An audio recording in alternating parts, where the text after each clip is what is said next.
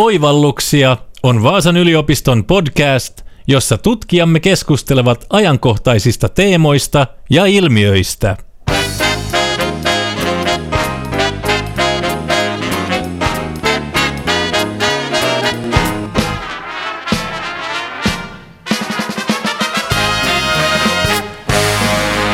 Onko lähiö luonnonläheinen onnella vai rapistuvien kerrostalojen ja palveluiden alakuloinen asuinalue, jossa on paljon työttömiä ja maahanmuuttajia?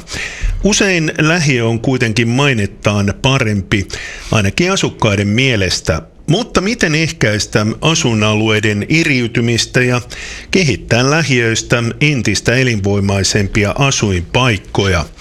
Minä olen toimittaja Anssi Marttinen ja vieraana Oivalluksia podcastin tässä jaksossa ovat Vaasan yliopiston aluetieteen yliopiston lehtori Ilkka Luoto ja julkisjohtamisen yliopiston tutkija Sanna Tuurnas. Luotto ja Tuurnas työskentelevät Vaasan yliopiston Lähiö-Inno-hankkeessa, jossa tutkitaan lähiöiden kehittämistä ja asukkaiden osallistumista. Ja kohdealueena ovat Vaasan Ristinummi ja Olympiakortteli. Tervetuloa Ilkka ja Sanna Oivalluksia podcastin vieraiksi. Kiitos, kiitos. Kiitokset. Ilkka, kerrotko lähemmin, että miten olet päätynyt tekemään lähiötutkimusta?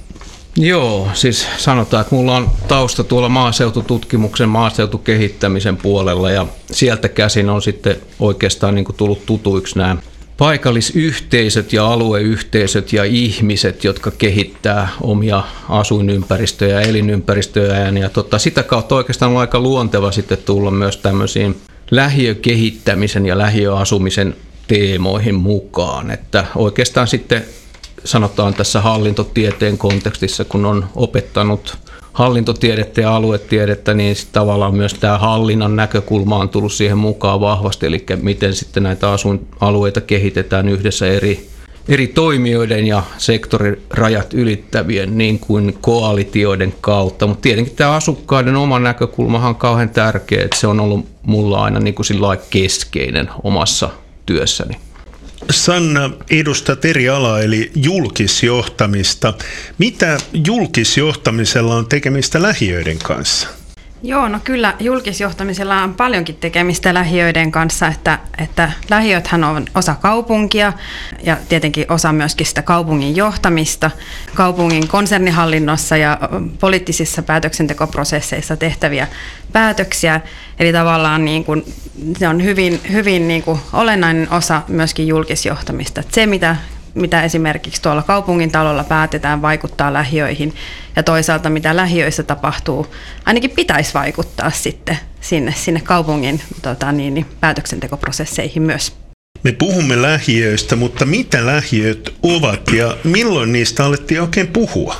No joo, voisi sanoa, että tota, taustallahan on varmaan, varmaan ainakin sitten tämmöinen niin 60-70-luvulta alkanut teollistuminen, autoistuminen, pendelöinti, väestön vaurastuminen ja tota, nämä on sellaisia tekijöitä, jotka on vaikuttanut sit siihen, että alettiin rakentaa nopeasti ja halvalla tämmöisiä betonilähiöitä, metsäsaarekkeita kaupunkien varsinaisen kaupunkirakenteen ulkopuolelle. Et nämä on niin oikeastaan sanoa lähiön historiallista taustaa. No yhtä hyvin hän niitä voisi kutsua tässä mielessä kaukioiksi myös, että useimmiten ne sijaitsee sen varsinaisen kaupunkirakenteen ulkopuolella. Ja tota, tietenkin siinä näkyy sitten se hyvin se kehitys siellä 70-luvulla, että tultiin työn perässä tänne kaupunkeihin. Alettiin perustamaan perheitä ja, ja tota, luotiin sitä elämän, niitä elämän edellytyksiä näissä lähiöissä. Että nämä lähiöt ovat hirveän tärkeitä suomalaisessa yhteiskunnallisessa kehityskaaressa. Ne on ollut tärkeitä paikkoja monille ihmisille ja perheille, kun on lähdetty niin kuin luomaan ja rakentamaan tulevaisuutta. Et, et kyllähän ne on osa, vahva osa meidän yhteiskuntaa ja kulttuuria. Nyt ne toki sitten muuttaa muotoonsa ajan, ajan kuluessa ja me ollaan nyt sitten sieltä 70-luvulta tultu aina tänne 2020-luvulle asti, että, että tilanne nyt näyttää lähiöissäkin vähän toisenlaiselta. Että siellä, on, siellä on ihan uudenlaisia värejä ja, ja tota, tuoksuja ja, ja mielenkiintoisia yhteisöjä. Niin, miten lähiöt ovat kehittyneet Suomessa? Jossakin vaiheessahan siis se 70-luvun aika oli sitä, sitä semmoista aikaa, että lähiöt oli jossakin mielessä niin kuin monoliittisia, homogeenisia asukkaidensa puolesta. Ja sitten kun tultiin tuonne 90-luvulle sen laman aikoihin, niin silloin alkoi tulla tämmöisiä uudenlaisia värejä ja negatiivisia, negatiivisia piirteitä myös tähän lähiöpuhuntaan. Myös sitten tämä maahanmuuttopolitiikka tuli tähän aikaan aika vahvasti mukaan. Me saatiin pakolaisia Suomeen 90-luvulta 2010-luvulle tultaessa niin kymmenkertainen määrä siis ulkomaalaistaustaisia ihmisiä tuli Suomeen. Ja tämä tämmöinen näkyy myös, myös niin kuin lähiöiden kehittymisessä samaan aikaan. Ja sitten ehkä se laman aika ja siihen liittyvät ehkä tämmöiset niin kuin pahoinvointiin liittyvät tekijät myös tuli lähiöihin. Mutta sitten taas kun ollaan tultu sieltä tänne lähemmäksi tätä päivää, niin voisi sanoa, että lähiöistä on tullut kahden mielenkiintoisia paikkoja. Niissä on omalaatuista kulttuuria, mielenkiintoisia niin kuin etnisiä yhteisöjä ja, ja tota, hyvin vahvoja sellaisia, ja ne on niin kuin rikastuttaneet sitä hyvinkin paljon, sitä semmoista, voisiko sanoa, valtaväestön luomaa mielikuvaa siitä, mitä lähiöt on tai mitä lähiö, tämä lähiöasuminen edustaa. Että tämä, tämä muutos on ollut äärimmäisen mielenkiintoista seurata ja se on osa myös tätä meidänkin niin tutkimushanketta, tämän tyyppisten kysymyksien tarkastelu. Toki tietysti vaikka, vaikka näitä niin kuin positiivisiakin sävyjä on, niin ehkä enemmän niin kuin, varsinkin niin kuin mediassa korostuu myöskin tämä lähiöihin linkitettävä segregaatio, eli asuinalueiden ja niiden asukkaiden eriytyminen erilaisille alueille. Ja tämä segregaatiokysymys on myöskin, oli osa tätä lähiöohjelmaa ja sen tavallaan taklaaminen oli tässä tämän, tota, niin, niin, eri ministeriöiden yhteinen ja ympäristöministeriön koordinoiman lähiöohjelman yksi, yksi tämmöinen niin kuin teema. Ja tähän segregaatiokysymykseen myös tämä meidän lähiöinnohanke sitten halusi pureutua. Olette tutkineet nyt kahta vansalaista asuinaluetta, eli Ristenummea ja Olympiakorttelia. Kerrotteko hieman lähemmin tästä hankkeesta?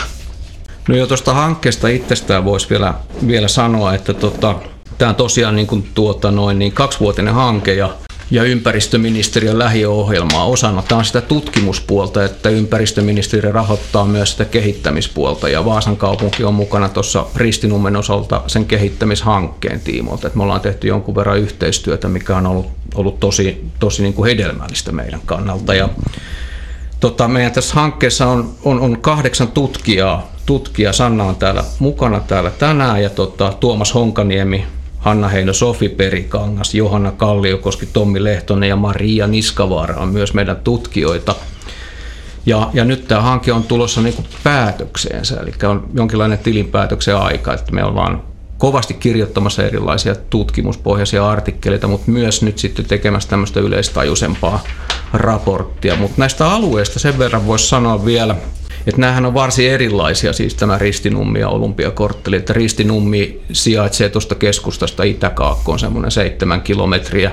Se edustaa tyypillistä tämmöistä satelliittilähiö keissiä sieltä 70-luvulta ja sitten taas tämä Olympiakorttelin alue on selkeästi huomattavasti pienempi, lähes keskustan tuntumassa Vöyrin kaupungissa sijaitseva alue – näitä yhdistää Sannan mainitsemat niin kuin segregaatiokehityksen indikaattorit sekä myös tämmöinen mainehaitta, joka on jossakin määrin sitten ohjannut sitä, että miksi me ollaan kiinnostuttu just näistä kahdesta alueesta. Toinen on huomattavasti isompi, siellä on 7000 asukasta, Vöyrin kaupungin tilastoalueella on joku 4000 asukasta, itse Olympiakorttelissa niitä on huomattavasti vähemmän, joku 600-700 asukasta. Mutta joo, eli näiden indikaattoreiden perusteella ollaan niitä tutkittu ja sitten mainehaitan perusteella myös. Sanna, miten te lähditte tutkimaan näitä asuinalueita? Meillähän oli niinku tavallaan siinä, siinä taustalla ajatus siitä, että me, meitä kiinnosti se, että miten uusia ideoita, jopa innovaatioita voisi löytyä siitä kautta, että me, me niin kuin kuullaan laajasti erilaisia toimijoita, jotka jotenkin on yhteyksissä sekä, sekä Ristinummen että Olympiakortteliin. Ja meillä oli vahvasti tässä sellainen ajatus siitä, että me niin halutaan näitä paikallisia asukkaita myöskin mukaan. Ja tässä viimeisen kahden vuoden aikana me ollaan tehty paljon tämmöistä ihan jalkautumistyötä. Me ollaan käyty paljon tämmöisiä keskusteluja asukkaiden kanssa. Me ollaan oltu tuolla Ristinummella sekä Olympiakorttelissa.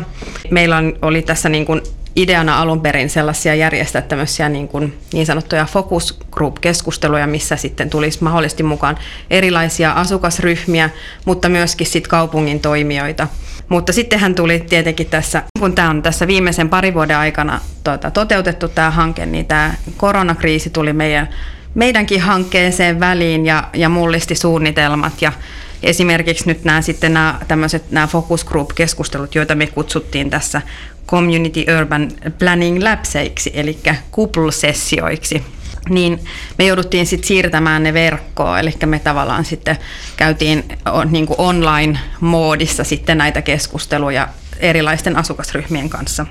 Sitten meillä on ollut paljon opiskelijoita, Ilkan vetämällä kurssilla opiskelijat on, on tota, niin, niin myöskin ollut jalkautunut sinne näille alueille ja keskustellut asukkaiden kanssa, kysellyt niitä ajatuksia siitä, siitä erilaisia niin kuin arkeen liittyviä kysymyksiä turvallisuudesta ja lempipaikoista ja hyvistä ja huonoista puolista ja näin. Sitten meillä on ollut vielä lisäksi tämmöisiä laajasti ollaan haastateltu erilaisia niin kuin toimijoita tuolta kaupungin puolelta ja järjestöjä, yhteisöjä, seurakuntia, marttoja ja settlementtiä on ollut monenlaisia näkökulmia. Se on ollut meillä sen koko, koko tässä niin kuin hankkeessa se idea, että me halutaan kuulla laajasti, laajasti erilaisia näkemyksiä. Miten asukkaat sitten suhtautui näihin haastatteluihin? Palaute on ollut heti alusta asti siellä sellaista niin kuin mun mielestä kiitollista siitä, että, että kiva, että te olette kiinnostuneita ja on ollut valtavasti ajatuksia siitä alueen kehittämisestä ja niin kuin, niin kuin on tullut sellaista palautetta, jos, että on tosi tärkeää, että meiltä kysytään ja kuullaan. Ja on ollut myöskin sellaisia kommentteja, että ehkä ei ole aina koettu, että on tultu kuulluksi ja että on niitä ajatuksia saatu sitten kerrottua, että tä, tässä tavallaan osaltansa tämä hanke esimerkiksi ehkä on nähty sellaisena myöskin väylänä ja mahdollisuutena saada sitä omaa ääntä ja niitä omia ideoita kuulluksi. Mitäs näiden asukkaiden keskusteluista, toimijoiden haastatteluista ja teidän tekemästänne muusta tutkimuksesta käy sitten ilmi? Maine taisi olla aika tärkeä asia. Joo, siis voisi sanoa näin, että järjestää näissä meidän kupulussessioissa, mitkä Sanna tuossa mainitsikin, niin nousi tämä maine-teema aika vahvasti esille. Eli siellä, siellä niin kuin tavallaan tunnistettiin se, se maine, mutta se on jännittävää, että se on kaksijakoista. Se on hyvin kaksijakoista, eli asukkaat itse eivät sitä välttämättä niin kuin nähneet huonona sitä mainetta, vaan he kokivat, niin kuin, että nämä asuinalueet on paljon viihtyisimpiä kuin tämä ulkoinen maineen tai yhteiskunnallinen tarinankerronta antaa ymmärtää. Eli tavallaan sitä, mm. sitä mainetta tuotetaan näiden asuinalueiden ulkopuolella eri tavoilla ja eri tarkoitusperiä ehkä silmällä pitää niitä nyt sit sen kummemmin miettimättä, mutta, mutta tavallaan siis tämä asukkaiden oma kokemus on toisenlainen. Sitten toisaalta myös tämä maine tuotti mielenkiintoisia tulkintoja, kun opiskelijoiden kanssa kuljettiin tuolla alueella ja tota, etenkin sillä ristinummella, niin huomattiin, että nuorilla ihmisillä tämmöinen rosoinen, jopa vähän pelottava maine, niin saattoi olla niin kuin tämmöinen ylpeyden aihe. Eli tavallaan tämä, tämä niin kääntyi tämä niin sanottu mainehaitta jossakin määrin ylös alasin. Eli tavallaan koettiin se maine, kertomus tai diskurssi osaksi sitä semmoista niin kuin nuorison omaa identiteettirakennusaineistoa. Eli nähtiin se, että voi olla ihan kuulia sekin, että joku ei halua tulla ristinummalle, koska se on jotenkin pelottava. Ja sitten todettiin heti perään meille, että no, eihän se oikeasti ole kauhean pelottava paikka. Että siis näihin mainekertomuksiin, jos mä nyt nopeasti kertaan, niin siellä saattaa olla kuitenkin joitakin, jotka on kiinnostuneita näistä tutkimuksellisista valinnoista, niin siellä me löydettiin neljä diskurssia. Yksi oli tämä tämän menneisyyteen liittyvä diskurssi, tämmöinen nostalgia, joka liittyy näihin lähiöihin. Ja sitten oli tämä tämmöinen presentaation, eli se mitä sieltä näkyy ja mitkä asiat symboloi tiettyjä asioita ja minkälainen se on esteettisesti se lähiö. Ja sitten tämmöinen representaation diskurssi, miten tätä niin kuin tuotetaan uudestaan tätä lähiö kerrontaa niin kuin median kautta esimerkiksi. Ja, ja sitten tämmöinen niin kuin tulevaisuuteen suuntautuva diskurssi, joka oli aika positiivinen. Ja tämä tulevaisuuteen suuntautuva diskurssi just kiinnittyi näihin asioihin. asioihin. Esimerkiksi siellä Olympiakorttelissa niin mainittiin aika usein tämä Vaasa Station-hanke, että se saattaa niin kuin muuttaa sitä dynamiikkaa sillä alueella aika hurjastikin tämä monitoimikorttelihanke, joka, joka nyt on moni, monipolvisen päätöksenteon jossakin vaiheessa tällä hetkellä. Ja sitten samoin tämä akku teollisuuden sijoittuminen sinne ikään kuin Strömberin perinnön jatkeeksi sinne Ristinummen, no ehkä ei välittömään läheisyyteen, mutta kuitenkin suhteellisen lähelle, niin se luo semmoisia toivekkaita tulevaisuuden kuvia sille alueen kehittämiselle ja sen asuntokannan uudistamiselle ehkä. Asukkaat ovat siis toiveikkaita, mutta mitä tuo huono maine aiheuttaa sitten, kun edelleen voidaan sanoa, että Ristinomalla ja Olympiakorttelilla sellainen on? Sehän on asia, joka vaikuttaa monikerroksellisesti, eli voidaan sanoa, että kaupungin päättäjät, poliitikot, viranhaltijat ja muut, ne tietenkin niin kuin seuraa sitä keskustelua, ja kun me ollaan suhteellisen pienessä tai keskisuuressa kaupungissa, niin Nämähän tunnetaan hyvin nämä tietynlaiset niin kuin maineeseen liitetyt tarinat ja, ja, ja keskustelut ja tämä yhteiskunnallinen niin kuin maineen luomiseen liittyvä tarinan kerronta on vahvasti tiedossa. Eli tämän tyyppiset tekijät vaikuttaa myös siihen halukkuuteen, miten näitä alueita kehitetään. Ja sen takia olisikin kauhean tärkeää, että me niin kuin ymmärretään se alue yhteisönä, että, että me tuotetaan myös sitä toisenlaista kerrontaa, sitä vaihtoehtoista, positiivista kerrontaa näistä alueista ja viestitään sillä tavalla niiden kehittämisen suhteen, koska se on oikea tie sitten, kun me mietitään, että miten näitä kehitetään näitä alueita. Niin, voiko lähiön mainetta parantaa? Ei varmaan niin kuin mitään helppoja tapoja ole, ole sinänsä olemassa, mutta paljonhan niin kuin esimerkiksi näissäkin haastatteluissa tuli sellaista niin kuin hyvin ruohonjuuritasolta lähtevää niiden asukkaiden semmoista tämmöistä mainetyötä, että he niin kuin jatkuvasti korostaa sitä niitä hyviä puolia, esimerkiksi tuo esille erilaisissa yhteyksissä niitä vaikka luonnonläheisyyttä ristinummella tai yhteisöllisyyttä olympiakorttelissa tai tällaisia asioita. Ja tavallaan niin kuin voi ajatella myöskin se, että tällaiset pienetkin teot voi olla tosi tärkeitä tavallaan tämmöisenä niin sanottuna vastadiskursseina sitten, sitten sellaiselle, niin kuin, mikä voi tulla just ulkoa päin enemmänkin sitä. Media esimerkiksi tuo esille niin kuin useasti tämmöisissä niin kuin negatiivisessa valossa, että jos, jos tota jotakin on tapahtunut niin just vaikka Ristinummella tai Olympiakorttelissa, niin myöskin se alue siinä mainitaan. Mutta että tällaiset niin kuin positiiviset vasta, vastatarinat ja tietysti tällaiset niin kuin isot tota, niin, niin hankkeet niin on, on tietysti omia myöskin sitten tuomaan, tuomaan ja parantaa sitä mainetta. Ja toki tietysti vaatii myös kaupungilta ihan niin kuin konkreettisia toimenpiteitä, joskus tällainen niin kuin, alueiden, asuinalueiden parannus työ, että se on sitten ehkä enemmän vielä sit semmoista niinku ihan strategista, että korjauskelvottomien rakennuksien purkaminen, uudisrakentaminen. Että ne ihmiset siellä alueilla, mutta myöskin alueiden ulkopuoliset ihmiset näkee, että tässä on niinku myöskin jotakin potentiaalia ja tänne halutaan jotakin tuoda ja kehittää. Sanna tuossa ottikin esiin tuon yhteisöllisyyden. Ilkka, mitä tutkimuksenne paljasti yhteisöllisyydestä ja osallisuudesta Ristinummella ja Olympiakorttelissa? No joo, siis sanotaan näin, että sillä yhteisöllisyydellä on oikeastaan selvät kiinnikekohdat myös noihin alussa mainittuihin teemoihin. Voisi sanoa, että kun Ristinummekin esimerkiksi rakentuu hyvin erilaisista rakennuksista ja rakennuskannasta. Siellä on pientalovaltaista rakennuskantaa, mutta, mutta myös sitä vanhempaa kerrostaloasuimistoa. Niin etenkin tämä vanhempi sukupolvi, joka on, on ristinummella, tuntee ristinummen historiaa, viettänyt siellä paljon aikaa, niin he näkevät tämän nostalgian ja tämmöisen niin kuin yhteisöllisyyden merkityksen nimenomaan niin kuin kauhean keskeisenä asiana. He korostaa sitä tietynlaista yhteisöllisyyttä, mutta sitten jos miettii niitä yhteisöllisyyden muotoja, niin he esimerkiksi mainitsi tämmöisiä asioita kuin kaikenlainen yhdessä tekeminen. He muistelivat näitä ristinummipäiviä, lentopallon pelaamista, hiihtokilpailuja ja monia tämmöisiä niin kuin tapahtumia, jotka oli tärkeitä yhteisölle.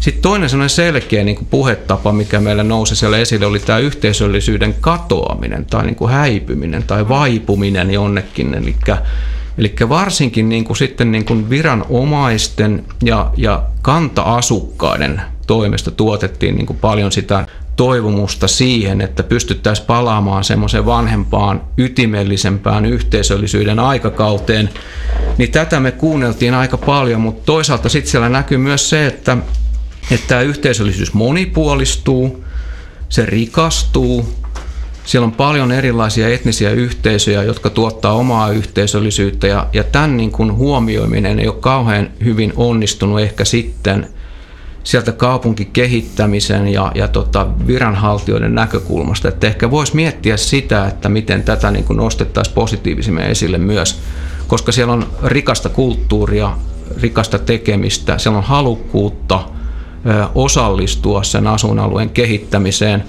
Tämä pisti meille hyvin vahvasti silmään, että että onko se halukkuus niin kuin noteerattu riittävällä tavalla. Että tavallaan kun meillä on ihmisiä, jotka on valmiita tekemään asioita alueen edestä ja sen puolesta, sen oman elinympäristönsä kehittämiseen, niin miksi emme pystyisi osallistamaan heitä tehokkaammin siihen toimintaan mukaan. Mm. Ja varmaan tämä osallisuuden teema on Sannalle vieläkin tutumpi, että Sanna on sitä erityisesti niin kuin tutkinut tässä meidän hankkeessa. Joo, että, että toki, toki niin kuin sitä osattomuuttakin niin kuin näkyy, näkyy näissä meidän, meidän haastatteluissa ja niissä keskusteluissa asukkaiden kanssa, mutta, mutta paljon niin kuin näkyy myös semmoista niin kuin just mitä mä mainitsin siitä esimerkiksi tämmöisestä arjen mainetyöstä, mitä siellä, siellä tehdään, tai, tai niin kuin muunlaisesta semmoisesta niin kuin hyvin pienmuotoisesta tämmöisestä arjen osallistumisesta, niin siellä niin kuin on näkyvistä myöskin tämmöistä aktiivisuutta. Ja se, mikä tietysti on ehkä, ehkä tuohon taas, niin kuin mitä Ilkka puhui tuosta yhteisöllisyydestä ja siitä, että miten paljon siellä kuitenkin niin kuin meidän tästä aineistosta niin kuin löytyy tämmöistä paljon positiivista yhteisöllisyyttä, jotta sitä pystytään niin kuin tukemaan ja edistämään, mikä on tietysti myös varmasti niin kuin kaupungin osalta esimerkiksi tärkeä tavoite, että sitä yhteisöllisyyttä löytyy, koska niin kuin on todistettukin, että, että yhteisöllisyydellä on paljon positiivisia vaikutuksia, niin sitten tarvitaan myöskin tietysti tämmöisiä tiloja ja tavallaan sellaista, sellaista tietynlaista tukea siihen, että sitä yhteisöllisyyttä pystytään sitten vahvistamaan. Ja esimerkiksi tämä tilakysymys oli, oli sellainen, mikä, mikä tulikin just näissä haastatteluissa, että, että tarvittaisiin sellaisia kokoontumisen tiloja. Kuka sitten määrittelee yhteisöllisyyttä? Siinä tullaankin niin. jännä äärelle. Siinä tullaankin jännä äärelle. No sanotaan, että en lähde puhumaan ehkä sittenkään yleisesti, vaan, vaan jotenkin, jotenkin niin kuin nojaudun siihen tutkimusaineistoon, mikä meillä on. Ja kyllä sen perusteella se indikoi tai, tai suorastaan osoittaa aika vahvasti sitä, että yhteisöllisyyttä määritellään hyvin vahvasti myös niin kuin niin viranhaltijoiden toimesta ja kaupunkisuunnittelijoiden toimesta ja, ja ihmisten toimesta, jotka, jotka niin kuin eri konteksteissa työskentelee näillä alueilla. Ja, ja kuitenkin se lähtökohta voisi olla enempi niin päin, että, että sitä yhteisöllisyyttä tuotettaisiin sieltä asukkaista lähtien. Ja sitten tälle luodaan niin mahdollistavia rakenteita aktiivisesti, kuunnellaan enemmän niitä asukkaita, aidosti kuunnellaan, ei vaan, ei vaan niin mennä kuuntelemaan, vaan vaan itse asiassa kuunnellaan, mitä he sanovat. Ja sitä kautta sitten luodaan semmoisia rakenteita kaupunkihallintoon ja kaupunkisuunnitteluun, joiden kautta sitä, sitä voidaan tukea semmoista monikulttuurisempaa yhteisöllisyyttä, joka kuitenkin on tullut jäädäkseen näihin lähiöihin. Minä olen toimittaja Anssi Marttinen ja vieraana Oivalluksia podcastin tässä jaksossa ovat Vaasan yliopiston aluetieteen yliopiston lehtori Ilkka Luoto ja julkisjohtamisen yliopistotutkija Sanna Tuurnas. Ja Luoto ja Tuurnas työskentelevät Vaasan yliopiston lähiöinno-hankkeessa, jossa tutkitaan lähiöiden kehittämistä ja asukkaiden osallistumista. Ja kohdealueena ovat Vaasan ristinummi ja Olympiakortti ajatteli. Puhutaan kehittämisestä. Eikö lähiöiden kehittäminen perustu lähtökohtaisesti siihen, että niissä on jotain vikaa? Siis ihminenhän on olento, joka, joka haluaa, haluaa niin kuin jatkuvasti kehittyä ja kehittää asuinympäristöjään. Ja tota, muutos ei välttämättä tarkoita kehitystä. Ja, ja tota, muutos on yleensä se, joka on kauhean inhimillistä ja ohjaa meidän toimintaa hyvin monella tavalla. Mutta sanotaan esimerkiksi, niin kuin, mitä niin kuin voisi sanoa niin kuin Ristinummen ja Olympiakorttelin kohdalta suhteessa koko kaupungin kehittämiseen, niin näkisin näin, että lähiöiden kehittämistä ei tulisi ajatella yksinomaan pelkästään niin kuin lähiöiden asiana, vaikka siis todellakin niin kuin nämä asukkaiden näkökulmat on siellä tärkeitä, niin kuin on ollut puhetta tässä aikaisemmin, vaan osana tämmöistä strategista kaupunkisuunnittelun ideaa. Eli me voidaan ajatella silloin näin, että kun me pidetään huolta myös niistä heikoimmin selviytyvistä asuinalueista tai heikommin kehittyvistä alueista, niin silloin me tuotetaan niin kuin semmoista hyvää kaupunkikehitystä, joka on niin kuin koko kaupungin etu. Että kyllä tämmöinen strateginen ajattelu kannattaa tuoda vahvasti mukaan tämmöiseen kaupunkisuunnitteluun ja kehittämiseen, jossa kaikki alueet on jollakin tavalla tärkeitä, vaikkakin vähän erilaisissa rooleissa, mutta ettei jätetä joitakin alueita niin kuin kehittämättä kokonaan tai, tai jätetä kokonaan vaille huomiota.